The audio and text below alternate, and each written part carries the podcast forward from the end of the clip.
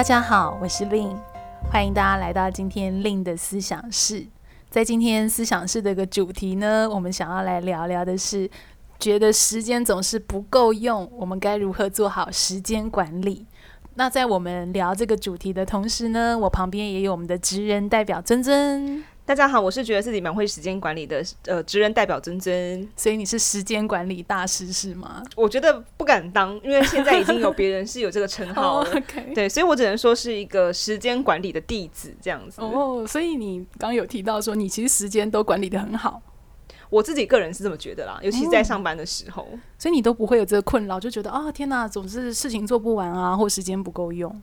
嗯，我觉得这可能要多方的配合。比如说，你现在的工作状况是不是允许？你可能不需要这么急着，或者是总是好像在 deadline 前才知道一些任务。那如果说你的工作状态是属于，就是说，诶，你好像都能蛮提前知道这件事情什么时候要做，那管理这件事情就会容易许多。可是如果说像我以前也处在一些环境是那种啊，我可能今天才知道三天后要交报告，那这个就会真的蛮棘手的。那我也发现，好像时间管理这个议题是大家越来越重视的耶。因为其实今天会有这集的 podcast 的主题的产生啊，也是我们在 IG 那有呃听友就是小盒子我们，嗯，好像就提到这个时间管理的呃一些想法这样子。诶，那尊尊像你如果想到时间管理，你有曾经听说过一些流行的方法吗？蛮多的诶，我觉得像我自己亲身体验过的，就像是番茄钟哦，番茄钟，对，那番茄钟它就是运用，就是可能你一次去设定那个时间长度，假设是十五分钟、四十五分钟或六十分钟都 OK，就是看你的需求。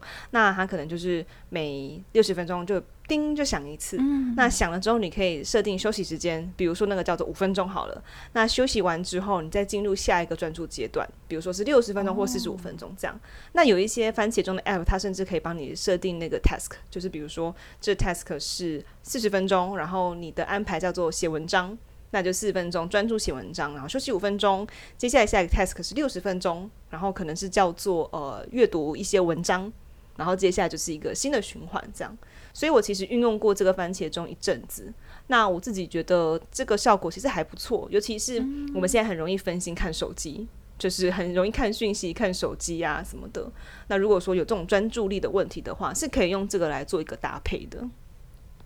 那另外我有看过，就是蛮多人会用的，就是有点像子弹笔记的东西。哦，这好像也蛮常听过。对对对，那那本书很畅销嘛，就是大家都会分享自己做了什么样的笔记。对啊，那因但是因为我自己是没有采用过，可是我觉得好像蛮多人在讨论，甚至就是为这个书开了蛮多的读书会。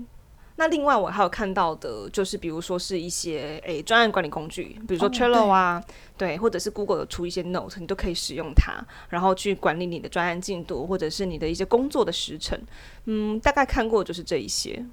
那既然我们今天要谈论的主题是叫做时间管理嘛，所以我觉得我们可以来稍微来定义一下，就是说，诶，教练，你觉得到底什么样叫做时间管理呢？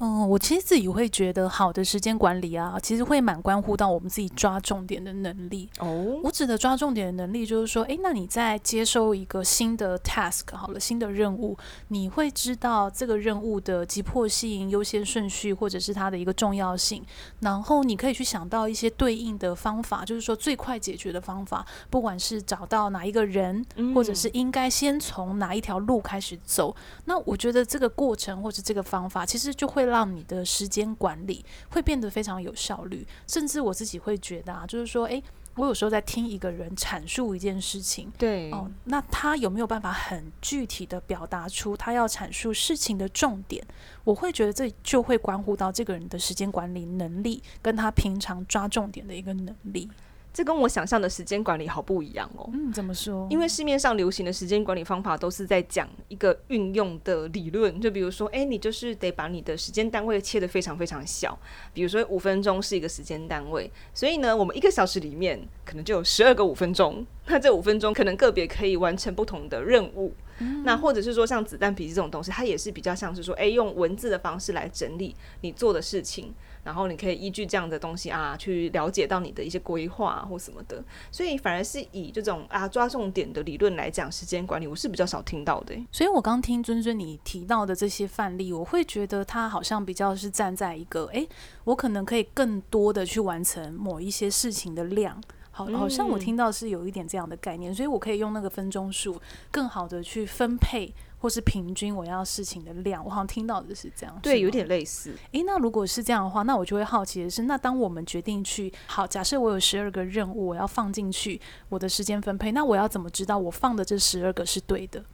哦，好像蛮重要的。对，就是所以我会觉得，其实这是为什么我自己会觉得，那那我优先有办法去抓重点，先去分配。诶，也许十二个里面，也许叫做只有八个是重要的，嗯，然后可能其他叫做次要，或者是根本就不重要，可以由其他人完成，或者是有什么其他方法。那我会觉得这样子，其实就会让自己更精准，或者是更具体。嗯，原来如此。所以其实我们要在把东西写进那个簿子之前，重点是这个东西到底重不重要吗？我觉得写簿子是很好的方式，因为也许我等一下可以分享一下我自己个人的一个方式，这样子。那我觉得透过你写，好，假设我在簿子写下了十二个，那我有没有在执行，或者是马上丢到我的哦这个时间分配里面，先暂停一下，先想一下，诶。对啊，那现在对我来讲，什么才叫做最重要？或者是对于我的工作，或是对于我要交办的，或者是我被期待的一些 KPI 的项目，哪一个才是应该要最优先完成的呢？嗯，所以这个急迫性跟它的紧急性、重要性，其实也是要一起考虑进去的。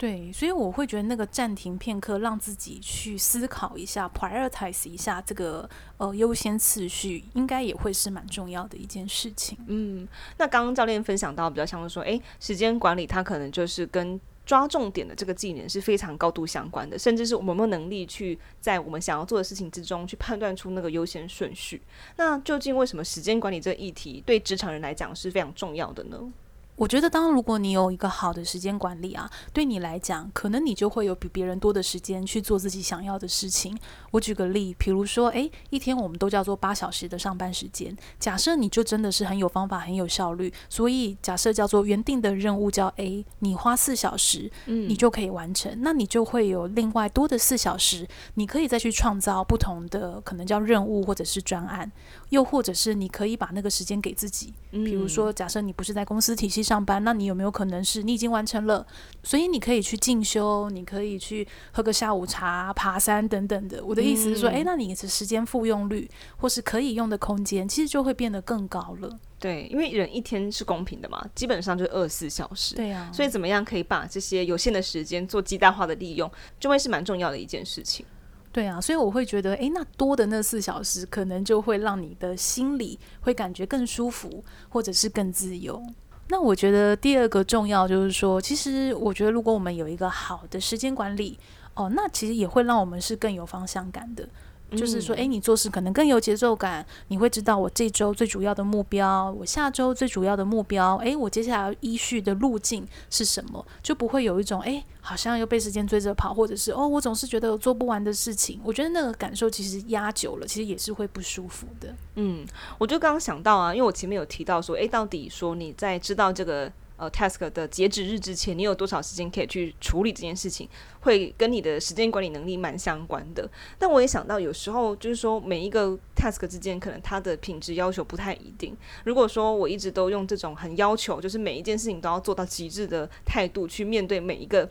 就是它的量级是不同的任务的时候，嗯、我很容易就把自己陷入一个非常忙的状态。我后来就悟出这个道理，就哦对，因为这个不同的任务之间，它的量级不同，有一些是很重要，品质要好；有一些是嗯还好，你可能可以在呃截止日之前的一天完成就行。所以也许我可以稍微放下一下自己对自己的要求，就不用说我要把这件事情都做到就是一百分，哦，而是我可以依据它的量级去决定我要做它的品质。这是一个很好的分享诶，所以我听起来就是尊尊你的方式是，你会先去设定你对这件事情的一个期待值，然后把这个期待值就比如说，诶，这个叫做要到九十分，这个到六十分，然后重新去排列一下那个顺序。对啊，就是说很多人都觉得工作任务应该是要做得越好越棒。不过我觉得，因为如果是在一个非常现实的状况之下，是啊，时间不足，可是你有很多任务要进行，那有没有一些东西是你可以稍微放手的？我觉得那说不定也是一种选择。嗯，这是还蛮好的补充。诶，那像令教练自己本身会有一些时间管理的方法吗？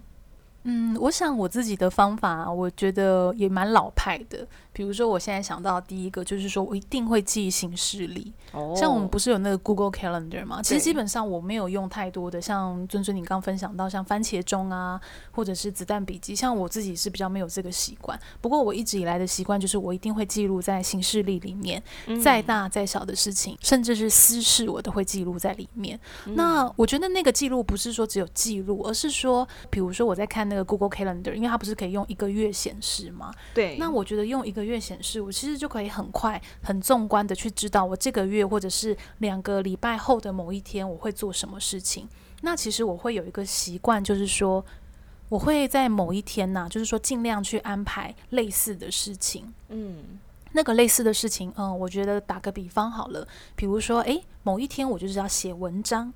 哦，那我可能会把它归类在写文章，它会需要的叫做呃。我可能是比较冷静的状态，然后比较安静的空间，比较沉淀一点的哦这个步骤，那我可能就会在那一天规划跟这个属性雷同相关的事情，嗯、可能就叫写文章吗？或者是叫做做 podcast 吗？或者是说整理一些呃我自己的一些报告啊、一些心得等等的，我就把它归类在同一天。那或者是说，诶，我已经呃知道，我可能三个礼拜后我要去呃某个区域，比如说信义区去拜访客户，那我可能也会考虑到这个地缘性的效率，比如说，诶，那我就可以提前三个礼拜也跟在信义区的呃客户打声招呼，诶，那我就那一天我可能就可以安排六个外出，甚至是我在那天的晚上，我也可以跟内区的朋友哦、呃、叙旧啊、吃饭这样子。所以，我刚刚听到教练有一个蛮特别，是叫做以状态来区分那天可能的工作是什么，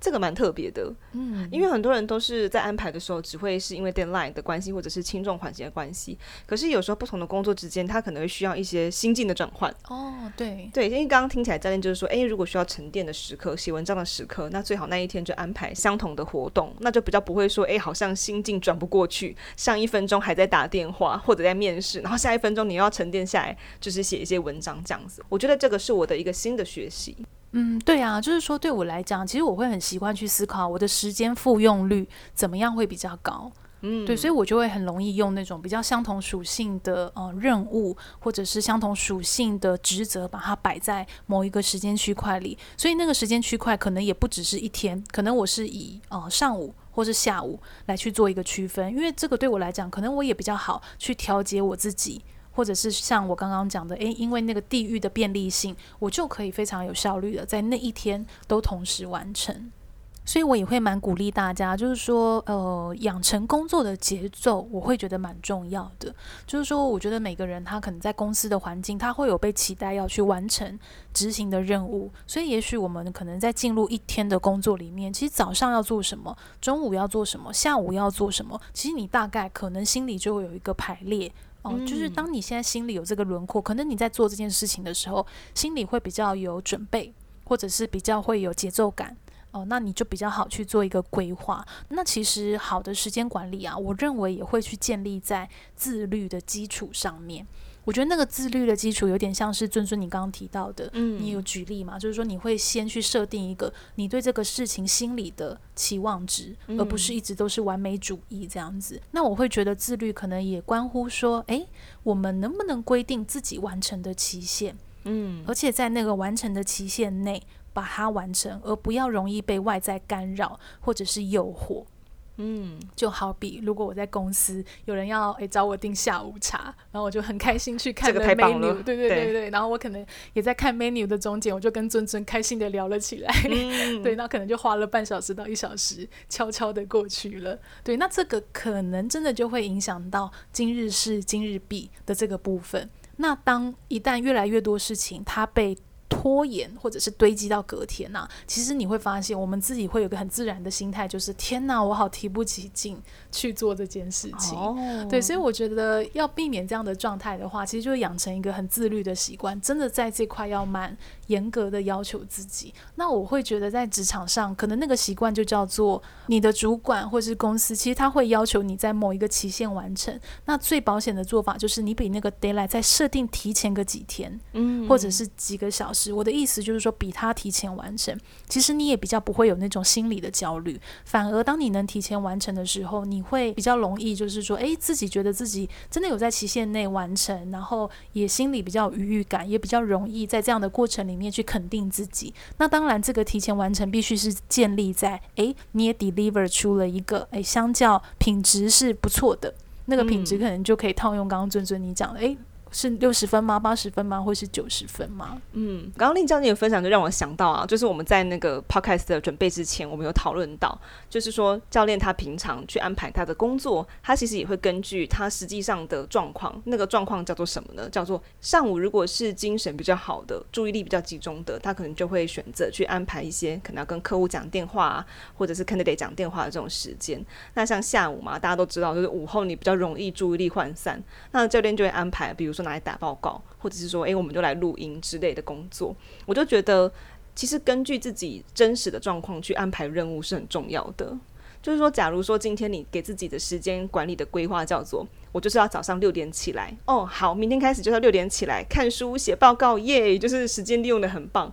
但实际上这根本就不可能完成。或者是说，你觉得，嗯，好，这个工作我觉得我可以熬夜到十二点把它完成，可实际上这会违反你的生理状况。所以有时候做好一个良好的时间管理，也许就是要多考虑叫做顺性而为这件事情。哦，我觉得这是一个蛮好的补充。我觉得我自己刚刚在分享的时候，我其实没有发现这件事情。就是说，对我来讲，哦，我觉得去自律，就是说，也当然要求自己去，比如说，呃，六点起来当然是 OK 的。可是我觉得更重要的是说，那六点起来，你在那个心力或是体力的状态，你可以做些什么相应的任务。对，我觉得这个就会让你在执行的时候，可能你的愉悦感也会比较高。不会有一种说天哪，我就是想睡觉，我还要这样子。对对对对，我觉得那个是不太一样的一个感觉。对，因为像我上个礼拜我就听了一个讲座，然后我就想说，哎，我电脑带着，我可以边听讲座边做一些事情，然后就发现，哎，完全不行，哎，就是就是在一个违反自然状况之下去以为自己可以多工进行，但我发现那个做不到。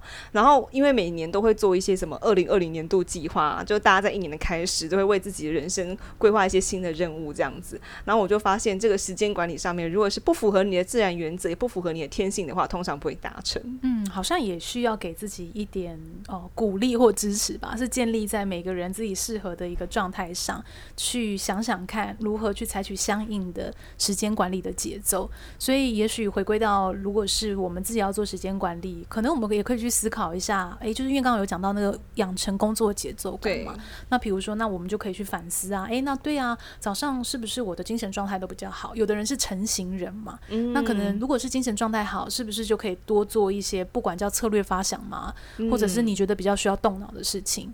嗯，那或者是如果你是呃比较是玩鸟型的人，对，那可能你又会有不太一样相应的模式。我觉得这个东西也会被我归类在时间复用率的一个部分里面。那当然，在我们每天的呃日常职责当中啊，我想其实我们的听友们应该也有很多人，你是在那种多工的那种文化里面工作。那有时候其实难免你可能会有觉得很混乱的时候，那其实我也会蛮鼓励大家可以去养成写便条纸的习惯。嗯，我指的写便条纸是，比如说，诶，你好像在今天，你突然有一种啊，老板刚突然又交办这些任务出来了，哦，客户突然又怎么样怎么样了，我突然有点失去重心，那就是把它写成一个 note，你可以用黄色小小的便条纸，好，写一下，就是说，诶，那你可能今天要做的任务有哪些？那我觉得写完就是一样，暂停片刻，有点像我们刚刚一开始有提到的嘛，嗯，就是说，诶，暂停片刻，想一下哪一些顺序其实才是比较重要的，哪一些项目其实是有可能找人帮忙的，哪一些项目是可以怎么被完成的，然后重新去排列组合，我觉得这个也会有助于你可能在有时候。比较失去节奏感或方向感的时候，给自己一个好的呃秩序或者是好的顺序，去有方向感的完成一些任务。那像我自己呀、啊，我的习惯就是说，我在一整天的工作完成，我甚至会用黄色的便条纸写一下我明天可能要做的项目。嗯、那我觉得这样对我来讲，其实也是一个仪式感，就是说，诶，我把它写上去之后，我不会下班又一直想。因为我会知道我已经留在那便条纸上，我不会怕我明天会忘记什么。因为有时候你下班会一直想，都是有时候就会想到说，哎，我是不是漏了什么？对，或忘了什么？所以我会觉得这个方法也许也会有助于时间管理的呃一种效率。嗯，我觉得就是弱点在哪里，你就做那个弱点的防呆机制。因为有些人记东西就是为了那个防呆机制，这样子。那感谢教练这一集呢，分享了一些关于时间管理上议题的一些重点。比如说，在我们开头有讨论到说，诶，那什么叫做时间管理呢？那时间管理可能更关乎的是，诶，如何在我们的工作或者是生活中去抓重点嘛？那时间管理重要的原因，是因为其实如果这个管理做得好，我们可能会有一些余裕的时间可以做自己想做的事情。那其实这样子也会攸关到我们在一些事情上面去做选择啊，判断轻重缓急，甚至是断舍离的能力。那教练也有分享到啊，他个人的一个时间管理的方式是，诶，他可能会根据状态去安排他的工作。比如说，哦，那个工作的状态是需要沉淀的，那也许那一天或者是那一个下午就去安排类似性质的一个任务，也比较不需要在心境上面去一直做一个频繁的转换。那这样子呢，也会增加我们工作的效率。诶，那最后就是我发现一件事情，哎，嗯，什么事？就发现我默默已经做了三十几集的 podcast 了。哦，所以我们三季已经有三十集了。对，三十几集哦，就是我觉得很棒诶，对，蛮不容易的诶。所以是不是听友们如果想要有听一些就是 podcast 的主题的话，可以多留言给我们，因为我们已经做了三十集的主题了，我们非常需要大家贡献一些主题，所以大家可能有可能成为第四季主题的设计者。这样。对啊，因为我们今天这一集的主题就是来自有。听友们在 IG order 嘛，嗯，对，所以说如果现在有人想 order 的话，赶快不要吝啬的留言或者是私讯给我们，都是 OK 的。嗯，感觉蛮期待，好像第四季可以是一个特别篇的感觉。对，还是有没有人想要一些线下的聚会或线上的聚会？不知道哎、欸，随便提议。所以你会，大家会，所以大家会亲眼见见到尊尊，应该是大家会亲眼见到令教练吧？是这样吗？对，是这样子，没有错。好啊，我觉得如果真的发生的话，好像也可以是被期待一下的，嗯、所以我觉得也蛮欢迎大家可以留言给我们，在 IG 啊、呃、猎头的日常，或者是我们的 Facebook 部落格，或者是我们的 Line at 的官方账号，就是 at Link Careers 的账号，都可以留言给我们，跟我们分享。所以我也蛮惊讶，听友们已经陪伴我们三十几集了。对啊，而且我们从去年就开始做诶。因为今年好像蛮多 podcast 的新节目，不过我们都是属于那种默默耕耘的一些老牛这样子，嗯、慢慢的磨田啊这样子，所以我们已经做了三十集喽，掌声鼓励鼓励。好啊，那我想今天时间也差不多了，那我也想邀请大家，诶，如果你喜欢我们的 podcast，也可以给我们一点加油打气。没错，欢迎在 Apple Podcast 或者 Spotify 下面给我们五星好评，或者是留下你对于这个节目的一些想法。好啊，那我们就下一集的主题再见喽，拜拜，拜拜。